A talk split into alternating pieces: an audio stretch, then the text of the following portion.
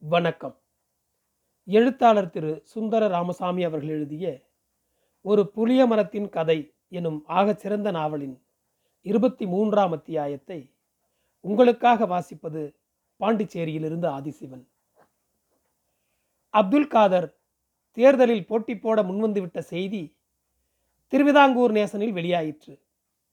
தாமுவின் படத்தைப் போலவே காதரின் படமும் வெளிவந்ததை பாரபட்சம் காட்டாமல் வெளியிட வேண்டிய பத்திரிகை தர்மத்திற்கு உதாரணமாக எடுத்துக்கொண்டவர்கள் மறுநாள் தலையங்கத்தில் பதிமூன்றாம் நம்பர் வார்டைச் சேர்ந்த தன்மானமுள்ள ஒவ்வொரு பிரஜையும் தங்களுடைய ஓட்டுக்களை காதலுக்கு போட வேண்டும் என்று கேட்டுக்கொண்டும் தாமுவை அசுரத்தனமாக தாக்கியும் வெளியான தலையங்கத்தை படித்துவிட்டு சிறிதும் ஆச்சரியப்படவில்லை. எப்போதும் போல் நேசன் தனது தொண்டை அதன் பாணியில் செவ்வனே ஆற்றி வருகிறது என்றுதான் பேசிக்கொண்டனர் வரவிருக்கும் தலையங்கங்களில் தொடர்ந்து தாமு கீழ்படப் போகும் விதங்களை படிக்க தங்களுக்குள்ள ஆவலையும் உற்சாகத்தையும் வெளிப்படுத்தி கொண்டனர். இசக்கி சாக்கடையை தோண்ட ஆரம்பித்தால் மிச்சம் மீதி இல்லாமல் கொஞ்சம் ஆழமாகவும் அதே சமயம் அகலமாகவும் தோண்டிக்கொண்டு போவான் என்பது அவர்களுக்கு தெரியும். எனவே மிகுந்த நம்பிக்கை கொண்டனர். தேர்தல் ஜுரம் அழகாக ஏறிக்கொண்டிருந்தது எதிர்பார்த்தது போலவே வீராவேச பேச்சுகளுடனும் தாக்குதல் எதிர் தாக்குதல்களோடும் ஜுரம் ஏறிக்கொண்டிருந்தது லோக்கல் பிரசங்கிகளுக்கு தொண்டை கட்டி கட்டிய தொண்டைகளோடு விடாமல் கத்தியதில் தொண்டைகள் கணீரென்று திறந்து கொண்டு விட்டன. இனிமேல் கவலை இல்லை. அச்சகத்தின் பெயரில்லாத துண்டு பிரசுரங்கள் புறப்பட ஆரம்பித்து விட்டன. பச்சை சிவப்பு ஊதா இளம்பச்சை ரோஜா வயலட் எத்தனை எத்தனை நிறங்கள். குழந்தைகளுக்கு கொண்டாட்டம்தான். அவர்கள் நிறைய சேர்த்து வைத்துக் கொண்டனர். பைகளில் திணித்து கொண்டனர். பரஸ்பரம் காட்டி பெருமைப்பட்டு கொண்டனர். சொற்பொழிவாளர்கள் மேஜைகளை குத்தவும் ஆரம்பித்து விட்டார்கள். வீட்டுக்குள் அடைந்து கிடக்கும் பெண்களுக்கு இரவு தங்கள் வீட்டு வாசப்படியில் அமர்ந்தபடியே பொதுக்கூட்டம் என்ற ஆச்சரியத்தையும் தங்குதடையில்லாமல் பேசக்கூடிய விந்தை மனிதர்களையும் காண முடிந்தது. மேஜை குத்துகளையும் அவர்கள் ரசித்தனர். பதிமூன்றாம் நம்பர் வார்டு தெருக்கள் ஜே ஜே என்று இருந்தன. பேசுவதற்கும் கேட்பதற்கும் செய்திகள் முளைத்த வண்ணமே இருந்தன. சோம்பேறி உடம்புகளில் சுறுசுறுப்பு புகுந்து அபாரமாய் விளையாடிற்று. தாமுவுக்கு உள்ளூர அதிர்ச்சிதான். முஸ்லிம் ஓட்டுக்கள் கணிசமாக உள்ள தொகுதி அது. அதற்கு அடுத்தபடி வேளாளர் ஓட்டுக்கள். வேளாளர் ஓட்டுகளில் மக்கள் வழி மருமக்கள் வழி என பிரிவு இரண்டு. மருமக்கள் வழி குடும்பங்களில் உட்பிரிவு மூன்று. மக்கள் வழியில் ஐந்து. இதில் முன்னவர்களில் ஒரு பிரிவினரும் பின்னவர்களில் இரு பிரிவினரும் தான் பிற சூழ்நிலைகள் சரிவர அமைந்தால் தனக்கு ஓட்டு போடக்கூடும் என எதிர்பார்ப்பதில் தவறில்லை என்று சந்தேகாஸ்பதத்துடன் கணக்கு போட்டான். தாமு மக்கள் வழிக்காரர்களில் ஒரு பிரிவினர் மருமக்கள் வழிக்காரனுக்கு ஓட்டு போடுவதை விட முஸ்லீமுக்கு ஓட்டு போடலாம் என்றும் என்னதான் இருந்தாலும் எப்படி ஒரு முஸ்லீமுக்கு ஓட்டு போட முடியும் என்றும் அதனால் தேர்தல் தினத்தன்று ஓட்டுச்சாவடிக்கே போக வேண்டியது இல்லை என்றும் பேசிக்கொண்டனர் ஜனநாயகத்தில் ஓட்டு போடாமல் இருப்பது மகாபாவம் என்று ஒரு இளைஞன் சொன்னதற்கு மூத்த பிள்ளை ஒருத்தர் உங்க அம்மதாலி சோழியை பார்த்துட்டு போலே என்று சொல்லிவிட்டதாக நேசனில் ஊர்க்குருவி எழுதியிருந்தது. தாமுவை பொறுத்தவரையில் அவன் முஸ்லீம் ஓட்டுக்களை கணிசமாக நம்பித்தான் தேர்தலில் நிற்கவே முன்வந்தான் என்று சொல்ல வேண்டும். அவனுடைய முஸ்லீம் நண்பர்கள் பொறுப்பேற்றுக் கொண்டிருந்தனர். காதரின் பிரவேசம் யாருமே எதிர்பாராத ஒன்று. காதரின் நுழைவு தனக்கு கிடைக்கக்கூடிய முஸ்லீம் ஓட்டுக்களை கணிசமாக குறைத்துவிடும் என்று பயந்தான் தாமு. ஆனால் அவனுடைய முஸ்லீம் நண்பர்கள் அவனை கைவிட்டு விடவில்லை. காதர் குறுக்கே வந்து விழுந்து விட்டபடியால் தாங்கள் திட்டமிட்டிருந்தபடி பகிங்கரமாக வேலை செய்ய முடியாத சூழ்நிலைதான் உருவாகி இருக்கிறது என்றும் திரை மறைவில் ஊக்கத்துடன் வேலை செய்ய உத்தேசித்திருப்பதாயும் சொன்னார்கள். பெண்களுடைய ஓட்டு மத அபிமானத்தால் பிளவுபட்டு போய்விடலாம் என்பதை முன்கூட்டியே கணக்கில் எடுத்துக்கொண்டு விடுவது புத்திசாலித்தனம் என்றும் அவர்கள் தாமுவுக்கு எச்சரிக்கை செய்தனர். தாமுவின் அண்ணன் செல்லப்பனும் அவனுடைய நண்பர்களுமாக சேர்ந்து கடைசி நிமிஷத்தில் ஒரு புத்திசாலித்தனமான காரியத்தை செய்தனர். பதிமூன்றாம் நம்பர் வார்டில் ஒரு குர்ஆன் பாடசாலை இருந்தது. அதன் முன்னால் ஒரு முஸ்லீம் வயோதிகர் பொறிகடலை நிலக்கடலை சவ்வு மிட்டாய் போன்றவற்றை விற்று கொண்டிருந்தார். அந்த இடத்தில் அவர் உட்கார்ந்து வியாபாரம் செய்ய தொடங்கி கால் நூற்றாண்டுக்கு அதிகமாகவே இருக்குமாம். கண் பார்வை மங்காத காலத்தில் ஒரு டெய்லராக இருந்தவர் அவர். ஒரு நாள் காலை அவரை பார்க்க நேர்ந்தவர்கள் மிகுந்த ஆச்சரியத்திற்கு ஆளானார்கள். அவருடைய சட்டையில் ஒரு கிழிசலோ ஒரு ஒட்டு பிளாஸ்திரியோ இல்லை என்பதல்ல விஷயம். அது புத்தம் புதுசாக இருந்தது. நேர்த்தியான துணியில் முழுக்கை சட்டை அது. இடுப்பில் இரட்டை மில் வேஷ்டி காலில் பூட்ஸு பளபளவென்று தலையில் அருமையான சிவப்பு குள்ளாய் புத்தம் புதுசு. அவருடைய குடிசைக்கு முன்னால் கார் வந்து நின்றது. அவரும் கார் சவாரிக்கு ஆசைப்பட்ட அவருடைய ஏழு பேர குழந்தைகளும் காரில் ஏறி சென்றனர். பெயரை தாக்கல் செய்வதற்கு கடைசி கால அவதி அன்று பகல் பனிரெண்டு மணி கிழவர் கட்டை விரலை ஃபாரங்களில் அழுத்திய பின்னர்தான் மணி பனிரெண்டு அடித்தது. கழுத்தில் மாலையுடன் அவர் ஊர்வலமாக அழைத்து வரப்பட்டார். குர்ஆன் பள்ளிக்கூட குழந்தைகள் எல்லாம் கடலை தாத்தா கடலை தாத்தா என்று பரம உற்சாகத்தில் கூத்தாடினர். கத்திக்கொண்டே காருக்கு பின்னால் ஓடி வந்தன. குழந்தைகள் அவர் கொள்ளு மட்டும் காரில் வாரி போட்டு கொண்டார். அது பழைய மாடல் கார். டாப் பின்பக்கம் சுருட்டி வைக்கப்பட்டிருந்தது. குழந்தைகள் கதவை பிரித்தபடி படியில் வரிசையாக நின்றனர். கிழவரை சுற்றி குழந்தைகள் பின்பக்கம் மடித்து வைத்திருந்த டாப் மீது கூட குழந்தைகள் ஏறி உட்கார்ந்து கொண்டன. கிழவருக்கு சந்தோஷம் பிடிபடவில்லை. முகம் மலர்ந்து விட்டது. எல்லோரையும் பார்த்து புதரடியில் எலிவளை போல் தாடிக்குள் தெரிந்த பொக்கை வாயை திறந்து சிரித்தார். எல்லோரையும் பார்த்து கும்பிடு போட்ட வண்ணமாயிருந்தார். அவருடைய குழந்தைகளுக்கும் ஒரே குஷி. குர்ரான் பள்ளிக்கூட குழந்தைகளும் அத்தெருவைச் சேர்ந்த எல்லா குழந்தைகளுமே அவருடைய குழந்தைகள் தானே. அவர்கள் எல்லோருக்குமே அவர் கடலை தாத்தா தான் எல்லோரையும் காரில் அழைத்து செல்ல அவருக்கு கிடைத்து விட்டது கார் தனது குடிசை வாசலை அடைந்ததும் அவர் டிரைவரின் முதுகை தட்டி வண்டியை நிறுத்தச் செய்தார். அவருடைய பேத்திகள் வாசலில் கூடி நின்று அவரை மலர மலர பார்க்கிறார்கள். சுற்றுமுற்றும் எல்லா வீடுகளின் முன்வாசல் கதவிலும் தொங்கும் சாக்குப்படுதாவின் பொத்தல்களிலெல்லாம் கண்ணங்கரிய விழிகள் கைவிரல்கள் சன்னல்கள் திரைகளை அகற்றுகின்றன.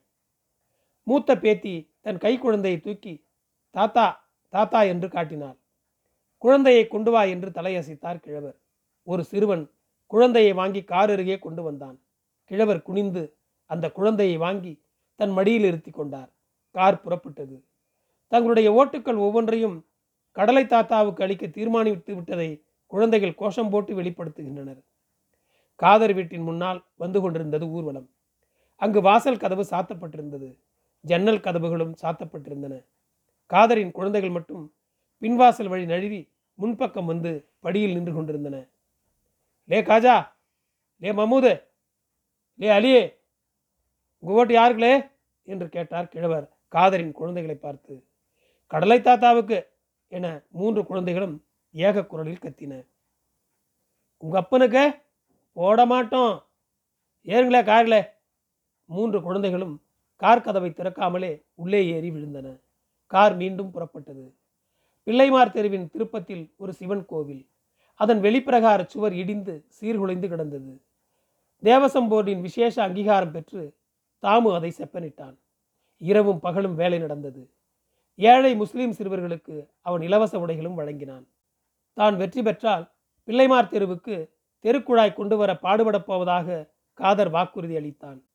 இந்து பெண்கள் மத்தியான வெயிலில் குடத்தை தூக்கி கொண்டு தொலைவில் இருக்கும் கிணறுகளுக்கு போகும் காட்சியை தனக்கு பார்க்க சகிக்கவில்லை என்றும் அவன் சொன்னான்.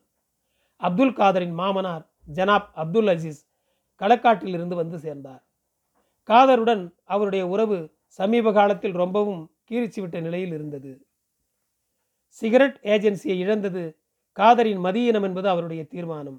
அது சம்பந்தமான சிக்கல்கள் முளைத்தபோது தன்னுடைய யோசனைகள் கேட்டு போக காதர் களக்காட்டுக்கு வருவான் என்று அவர் எதிர்பார்த்தார்.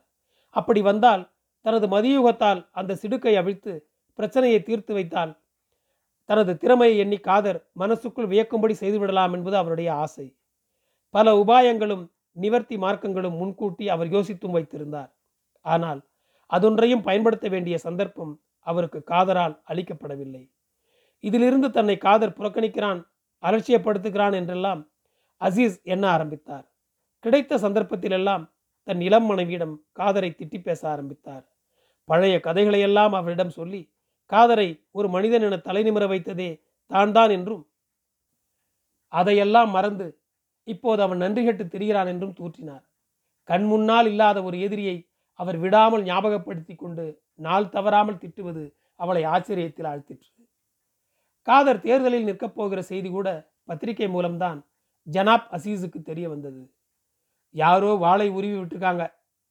வீடு ஒன்று மிச்சம் இருக்குமில்லா? அதுவும் கையை விட்டு போயிட்டா? ஐயா தரையில் உட்காந்துடுவார் என்றார் அப்துல் அஜீஸ். அக்கம் பக்கத்தில் உள்ள நண்பர்களிடமெல்லாம் இறைய ஆரம்பித்தார். வேற ஒன்றுமில்லை பயலுக்கு பீடி சுத்ததுக்கு ஆசை வந்துட்டு அதுதான் விஷயம் என்றார்.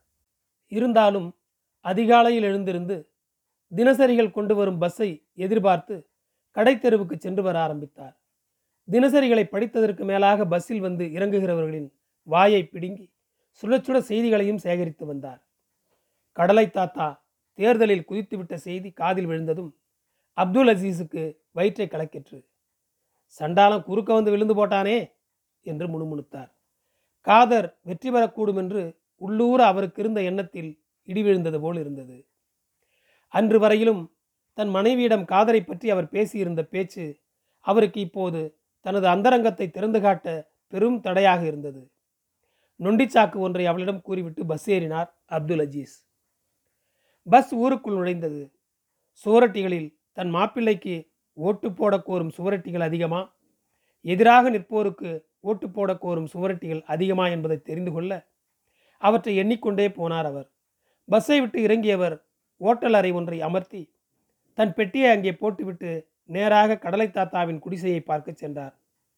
கடலை தாத்தாவிடம் இவ்வளவு கண்டிப்பான தோரணையை அவர் எதிர்பார்க்கவில்லை. நான் பாரு அசிசே லட்சம் பவுன் தந்தாலும் நான் விலக மாட்டேன் என்றார் கிழவர்.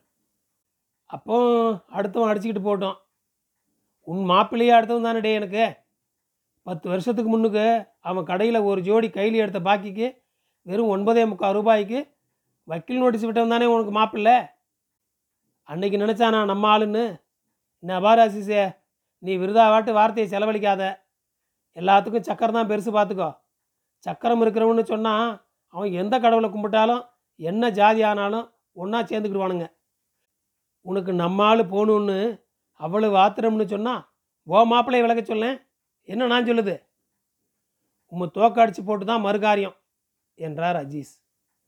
உனக்கு வாப்பா நினச்சாலும் அது நடக்காது. சோழியை பார்த்துக்கிட்டு போ. என்றார் கிழவர். தாமு ஜெயிச்சு போட்டாலும் குத்தம் இல்லை நீர் தோக்கணும். அடுத்த மாதம் ஒன்றாம் தேதி முனிசிபாலிட்டி உள்ளுக்கு வந்து பாரு. ஐயா அங்கே பங்காவுக்கு அடியில் உக்காந்துக்கிட்டு இருப்பார். நாக்கை பிடுங்கிக்கிட்டு செத்துப்போ என்று இறைந்தார் கிழவர். வார்த்தை தடித்து விட்டது. கிழவர் சன்னதம் வந்தது போல் கத்த ஆரம்பித்து விட்டார். அவருடைய கண்கள் சிவந்து கழுத்தில் நரம்புகள் புடைத்தன. குடிசைக்குள்ளிருந்து பெண்களும் கத்த ஆரம்பித்தனர். குழந்தைகள் கூட்டம் கூடிவிட்டது. அப்துல் அசீஸை பதில் பேச விடாமல் குழந்தைகள் ஊளையிட்டன. ஒன்று பின்னால் இருந்து அவருடைய குல்லாவை தட்டிவிட்டது.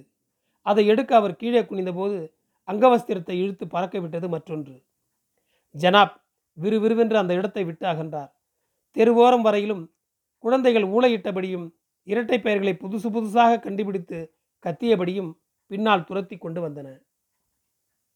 புளிய மரத்தை வெட்டுவதற்கான தீர்மானம் முனிசிபாலிட்டியில் கடுமையான எதிர்ப்புக்கிடையே மூன்று ஓட்டுகள் அதிகம் பெற்று நிறைவேறியது. திருவிதாங்கூர் நேசன் அதன் முன்பக்கத்தில் ஆறு காலம் தலைப்பு தந்து இந்த செய்தியை வெளியிட்டிருந்தது. முனிசிபல் தலைவர் எம். சி. ஜோசப்பை வானலாவ பாராட்டி தலையங்கமும் தீட்டியிருந்தது.